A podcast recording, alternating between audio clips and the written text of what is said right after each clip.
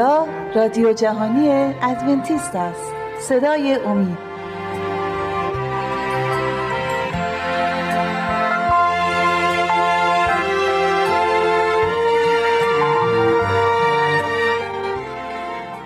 عزیزان با سلام، خداوند رو شکر می‌کنیم برای این روز، برای امکانات و این فرصتی رو که خداوند مهیا کرده بیایم حضور شما عزیزان.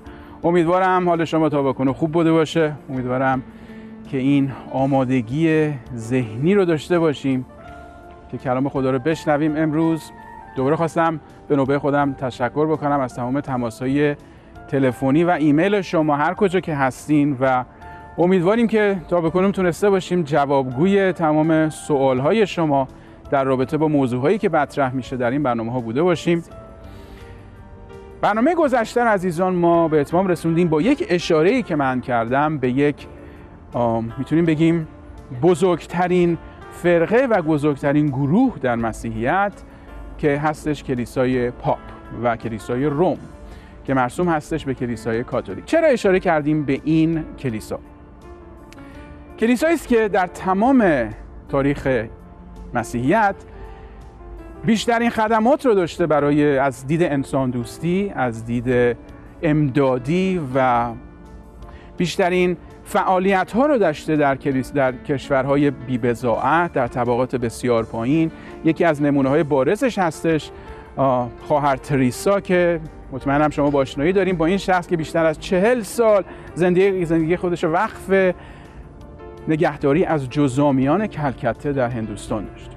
کلیسایی است که بزرگترین خدمات رو داشته در رابطه با بیوه ها، یتیمان و رسیدن به بیماران و رسیدن به تمام آنجایی که کمک های امدادی در وقوع زلزله و دیگه طوفان ها بوده و این کلیسا خودش رو نشان داده به عنوان یکی از آن کلیسایی که همیشه به داد مردم رسیده. گفتگویی که من امروز دارم عزیزان در رابطه با مردم و شخص به خصوصی نیست، بلکه با تدریس و الهیاتی که داره یک جورایی رابطه برقرار میکنه با آن چیزی که عیسی مسیح بهش اشاره میکنه در انجیل مرقس و هم در نوشتار پولس رسول در دوم تسالونیان. کلیسای تسالونی که 2 نامه دریافت کرد از پولس رسول، نامه دوم حامی این مسئله بود که ایمانداران در زمانهای آخر باید مواظب باشند از یک پدیده‌ای که در عبای روحانیت، در عبای مسیحیت به فریب و به نیرنگ متوسل میشه که نهایتاً هدایت شده است از قوای شیطان و این شخص یا این شخصیت و یا این مقام. حالا چرا این لغت‌ها رو دارم استفاده می‌کنم توضیح خواهم داد. باعث لغزش و باعث نابودی بسیاری خواهد شد. حالا چرا من این کلیسا رو دارم بیان میکنم؟ به خاطر این مسئله است عزیزان که دید کلی و الهیات سیستم پاپ هستش که پاپ ها یا پدران کلیسا جانشین های عیسی مسیح هستند روی این کره خاکی. لغت و یا لقبی رو که کلیسای پاپ استفاده میکنه در رابطه با تیتر و یا لقب رهبر این کلیسا هستش. در زمانهایی در حدود 200-300 سال لقب ویکاریوس فیلی دی رو استفاده میکردن و وقتی من این مسئله رو یه خود پیگیری کردم، این واژه ویکاریوس فیلی دی در ضمن ترجمه میشه به عنوان جانشین پسر خدا و وقتی من در رابطه با این لقب یه خود پژوهش کردم و یه خود سیستم الهیاتی و سیستم تدریسی این کلیسا رو پیگیری کردم، این رو من فهمیدم که پاپ ها نه فقط انسان هستن به دید خودشون، به باورهای خودشون، نه فقط انسان معمولی هستن، بلکه خدای جسم پوشیده. در یک قسمتی از اعتقادات و تداریس کلیسای پاپ ما این قسمت رو میخونیم که میگه پاپ نه فقط یک انسانه، بلکه مسیح جسم پوشیده. در یک جای دیگه من میخونم که وقتی یک کاهن و یا یک کشیش سیستم کاتولیک یک شخص رو از گناهانش میبخشه، خداوند در آسمان موظفه که سر فرو بیاره و احترام بذاره به این تصمیم کشیش، و خداوند خودش هم موظفه که اون شخصی رو که کشیش بخشیده اون هم ببخشه. این خوانده ها و این چیزهایی که من مشاهده کردم، من متوجه شدم که اینها چیزی نیست جز کفر. و الان من میفهمم این گفته های پولس رو که میگه کسی ظهور خواهد کرد در معبد خدا، همونطوری که اشاره کردیم در برنامه گذشته، معبد خدایی رو که پولس بهش اشاره میکنه یعنی جمع ایمانداران، یعنی کلیسای عیسی مسیح. و یک شخصیتی ظهور میکنه در این محیط، پولس رسول بهش اشاره میکنه، که ادعای خدایی خواهد کرد. ادعای خدا بودن یا ادعای خدا کردن یعنی چه؟ در یک موردی عیسی مسیح در خدمتش در یهود، در اسرائیل، فریسیان یک اتهامی رو به عیسی زدن، یک گلگی از عیسی کردن، گفتن تو یک انسانی، ما پدر مادرت هم میشناسیم، چطوری تو میتونه ادعای خدایی بکنی و گناه ببخشی؟ خب حالا این مسئله گناه بخشیدن، ما همیشه میدونیم بر حسب کلام خداوند بخشش گناه فقط مهیا میشه، فقط میسر میشه از طریق خود خداوند. انسان نداره این شایستگی رو که گناه ببخشه، خداست که نهایتا گناه رو میبخشه. ولی وقتی من شروع کردم پژوهش کردن در این رابطه، اینو متوجه شدم که یک کشیش معمولی، یک کشیش متوسط در حد میانگین هم گفتش باید فراتر بره از تصمیم خود خداوند، که اگر یک کشیش گناه رو میبخشه، خدا خودش موظفه که اطاعت بکنه از این تصمیم کشیش. و متوجه شدم عزیزان که خدا بودن، کلام خداوند برای ما خیلی راحت توضیح میده. خصوصیات خصلت خداوند یکیش هستش بخشش گناه. عیسی گناه بخشید، چون که خود عیسی گفت در فصل 8 انجیل یوحنا من همان خدای جسم پوشیده‌ام. عیسی گفت من هستم، خودش رو معرفی کرد، قبل از ابراهیم باشه من هستم. عیسی داره به خود اشاره میکنه به عنوان خدا. ولی وقتی زمان گذشت، وقتی قرون مختلف گذشتن، یک هیئتی یا یک فرم کلیسایی شکل گرفت در جهان مسیحیت که شروع کرد همین ادعای خدا بودن رو کردن، خود را با خدا یکسان کردن، بخشش گناه را به گردن گرفتن و تمام اون خصوصیات خدایی رو شروع کردن به خود تعلق دادن، چیزی که هیچ وقت اجازه داده نمیشه به انسان. هر چقدر میخواد انسان بلندپایه باشه، هر چقدر میخواد معروف باشه، نامدار باشه، ولی هیچ وقت اجازه خدا بودن رو نداره. و وقتی من این کتاب رو داشتم میخوندم، دوم تسالونیان رو داشتم میخوندم، نوشته پولس رسول که گفت او در معبد خدا خواهد نشست و ادعای خدایی خواهد کرد. من بیشتر ادامه دادم این تجسس و پژوهش رو و اینو متوجه شدم که در اعتقادات پاپ و سیستم پاپ اینه که پاپ با اون هیئت تثلیث در آسمان یک دست هستش و آن هیئت تثلیث در که پدر، پسر و روح القدسه، ادعا هست که پاپ هم جزء اون هیئت هستش در آسمان. مگه کفر بیشتر از این میتونه باشه عزیزان؟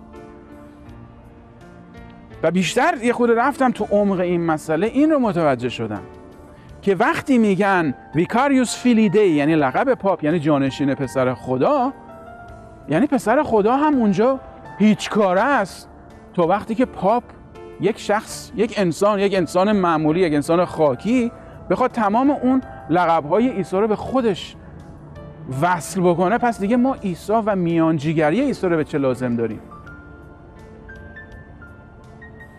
عزیزان، گفته های پولس رسول در رابطه با آخر زمان حکمت بسیار زیاد الهی میخواد.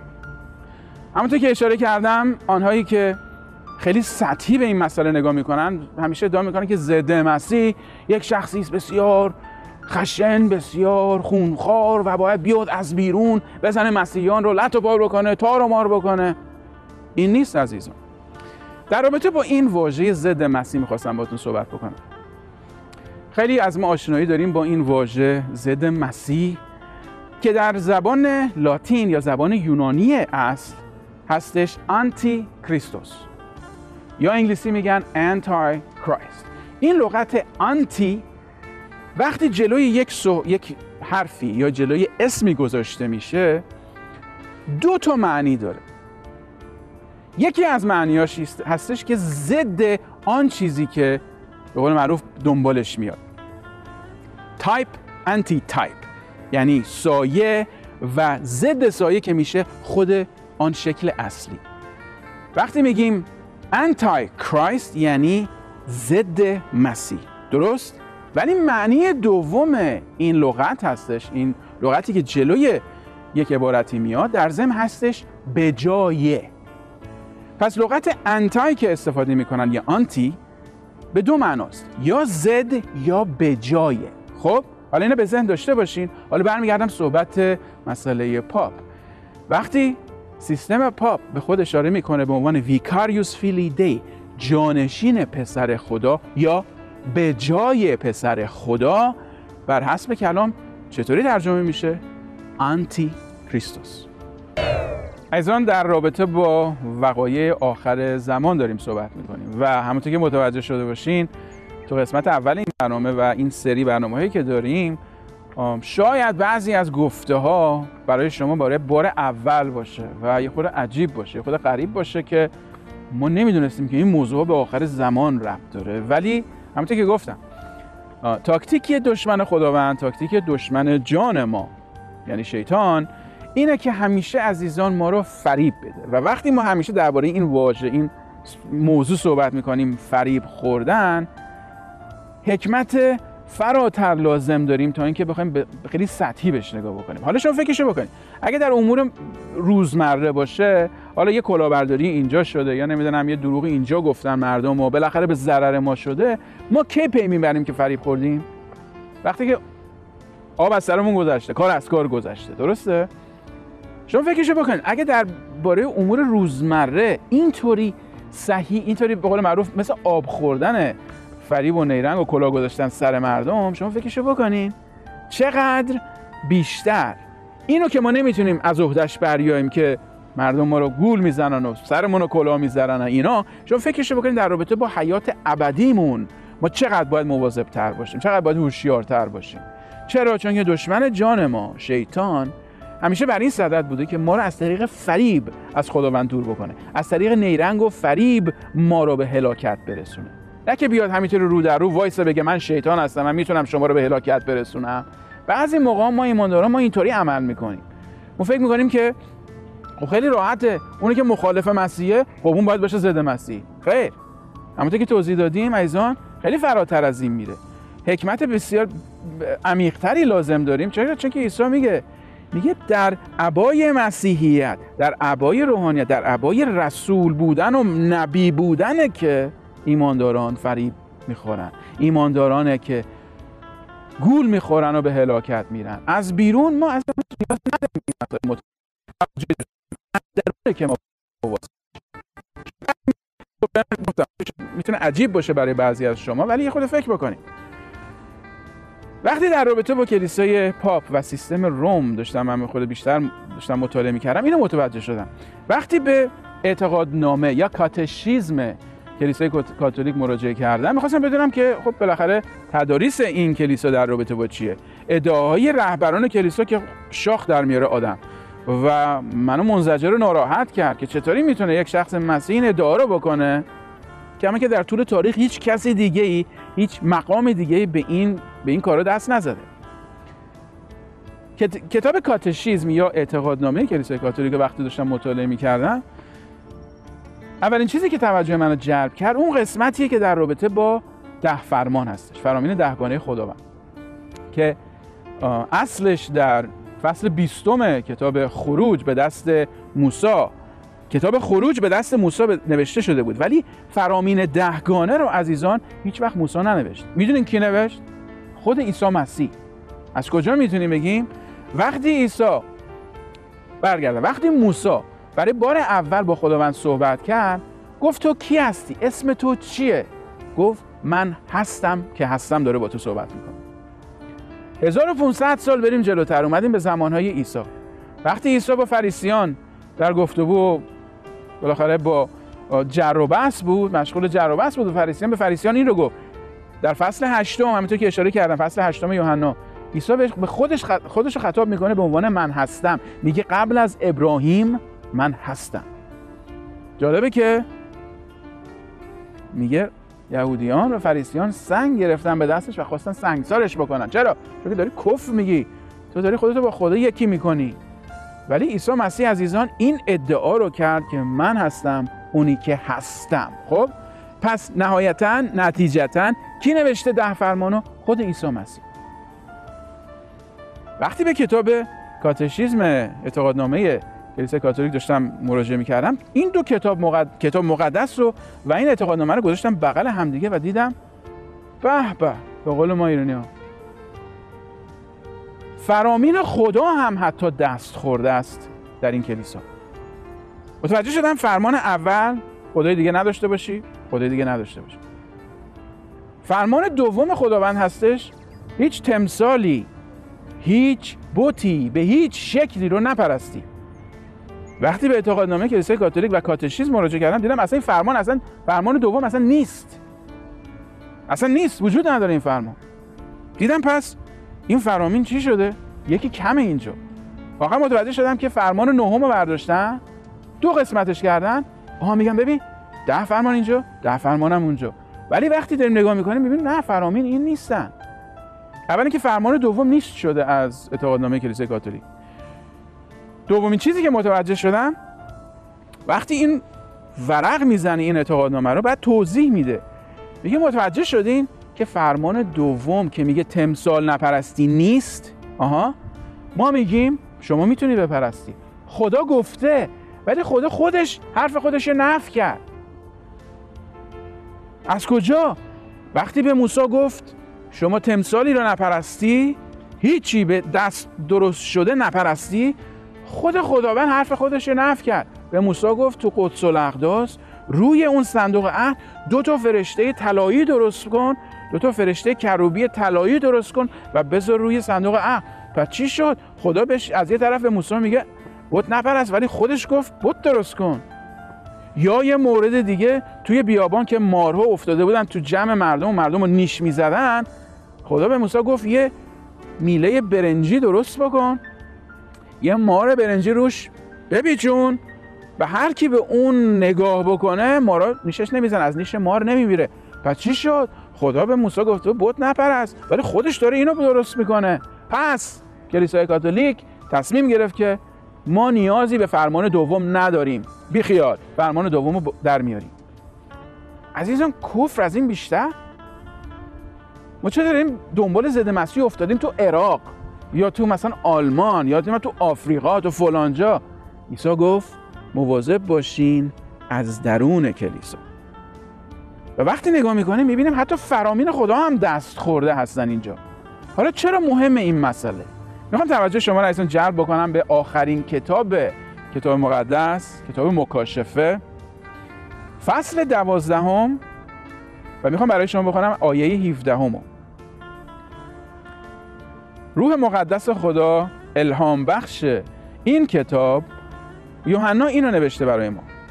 از این رو اژدها نسبت به آن زن خشمگین شد و رفت تا با بقیه فرزندان او که فرمانهای خدا را نگاه می‌دارند و به عیسی شهادت می‌دهند بجنگد و اژدها در ساحل دریا به انتظار ایستاد. حالا بعضیا میتونن بگن این درباره چی داره صحبت میکنه؟ سمبولیزمشو بذاریم کنار. خشمی هست بر علیه ایماندارانی که فرامین خدا رو، کدوم فرامین؟ مگه فرامین جز فرمان 10 رو ما داریم اینجا؟ لغتی رو که استفاده کرده اینجا اصلا به زبان یونانی هستش تاس انتالیوس، یعنی فرامین 10 تایی. تاس انتالیوس اینا همون فرامینیه که عیسی در یک موردی به یک شخص ثروتمند گفت برو فرامین رو نگهدار اگه میخوای حیات جاودان داشته باشی. گفت کدوم فرامینو؟ پدر مادرت احترام بذار، زنا نکن، دزدی نکن، قتل نکن. و خداوند عیسی به اونها اشاره کرد به عنوان تاس انتالیوس، یعنی فرمانهای 10. همین واژه استفاده شده در آخرین کتاب مقدس. ایمانداران تشویق میشن به نگاه داشتن فرامین خداوند و نگاه داشتن ایمانشون به عیسی مسیح.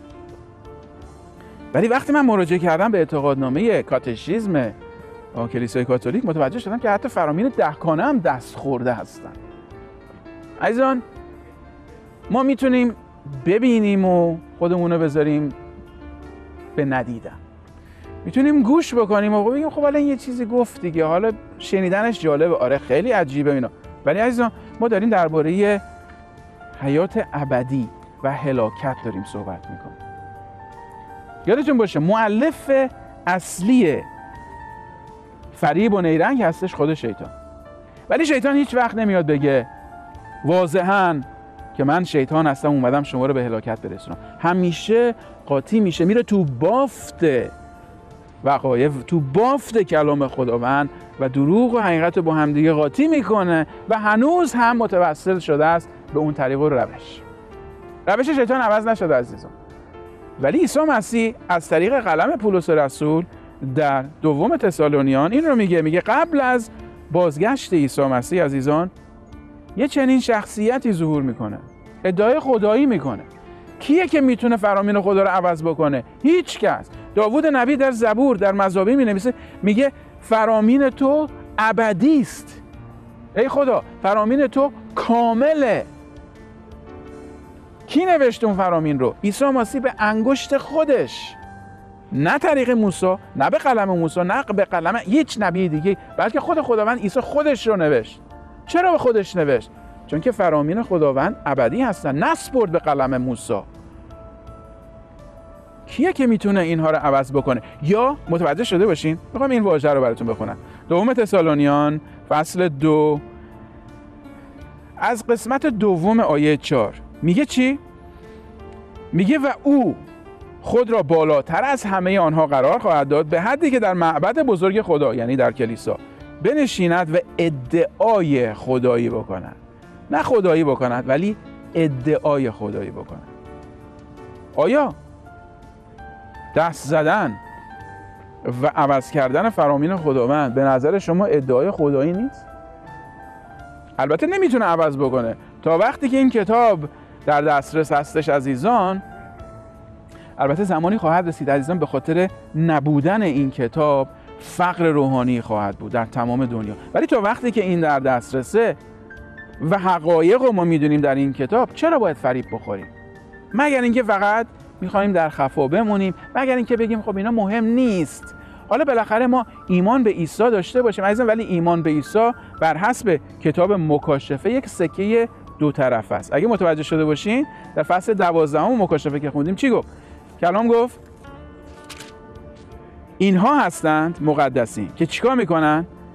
آیه 17 فصل 12 فرامین خدا رو نگاه میدارن و به عیسی شهادت میدهند. پس عزیزان اگه در نظر داشته باشین، فریبی که ما رو در خطر میتونه داشته باشه اینه که یه طرف این سکه رو، حالا بعضی ها هستن متاسفانه که از زمینه یهود هستن، میگن فقط فرامین خدا، شهادت به عیسی و ایمان عیسی نه.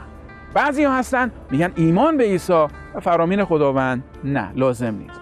ولی هر دوی اینهاست عزیزان، و وقتی هر دوی اینها حاضر باشه در زندگی یک ایماندار، این رو بدونین کلام گفت چی؟ مورد خشم شیطان قرار خواهیم گرفت. گفتگو زیاده در این باره عزیزان، ولی خواستم یک جمع‌بندی بکنم. موضوع مهم عزیزان. چرا؟ چون که همیشه کلام خداوند به ما این اخطار رو میده، به این هشدار رو میده، فریب نخورید، مواظب باشین. عیسی مسیح در جواب شاگردان که ازش پرسیدن کی برمیگردی، چی خواهد بود نشانه های بازگشت تو، تمام اینا، عیسی گفت چی؟ به جای اینکه جوابی بده، عیسی گفت مواظب باشین کسی شما رو گمراه نکند، راهتون رو گم نکنید. تا وقتی که عزیزان بنا شدیم بر این کتاب، بر این کلام، راه رو ما هیچ وقت گم نمی‌کنیم. شایان نبی میگه اگه بر حسب این شریعت و این حقیقت صحبت میکنن، در آنها نور هست، ولی اگه نه، آنها از تاریکی هست. در کل عزیزان، عیسی مسیح در پی این هستش که ما قبل از هر چیز واقف بشیم از حقیقت، عیسی گفت شما حقیقت را خواهید دانست و حقیقت شما را آزاد خواهد کرد. از اون تسلیم احساساتمون نشیم، تسلیم این نشیم که فقط خب بالاخره یه حس خوبی داریم میریم تو پرستش و نام عیسی رو جلال میدیم با سرودها. خدا رو شکر که این کار رو انجام میدیم عزیزان، ولی کلام خداوند این رو میگه یک زره کاملی ما لازم داریم. اون سمبول ها رو که پولس رسول استفاده کرد برای زندگی ایمانی، زره های کلاهخود خودش رو داره، سپر خودش رو داره، سپر ایمان و این زره‌ای که باید بپوشیم و تمام این چیزها عزیزان لازمه که ما فریب نخوریم، چون که شیطان دائم در پی این هستش که ما از یک طریقی فریب بخوریم و به نابودی بریم. موجب بیداری است کلام خداوند. من وقتی این موعظه رو میکنم عزیزان، اول همه چیز اینو بدونید، دارم با خودم اول صحبت میکنم، انگشت اینطوری نمیکنم. یک دوست آمریکایی دارم میگه وقتی یک انگشت به یکی داریم اشاره میکنیم، این سه تا انگشت بقیه داریم به خود خطاب میکنیم. کلام خداوند عزیزان کلامی است که تازگیش و آن میتونیم بگیم اون خصوصیت و خاصیتی که میتونه داشته باشه عزیزان، آن موقع پیداست که ما تمام حقیقت رو بگیریم، نه فقط قسمتش رو، نه اونجایی که فقط به صرفمونه، بلکه تمام کلام خدا. بر اسم این کلام عزیزان عیسی مسیح میگه هوشیار باشید، نباشه که گول انبیا و مسیحای دروغین رو بخوریم. میخوام اینو دوباره تکرار بکنم قبل از اینکه با شما خداحافظی بکنم. انجیل مرقس فصل 13 آیه 22 و 23: مسیحا و انبیای دروغین ظهور خواهند کرد و چنان نشانه ها و معجزاتی خواهند نمود که اگر ممکن باشد برگزیدگان خدا را گمراه کنند.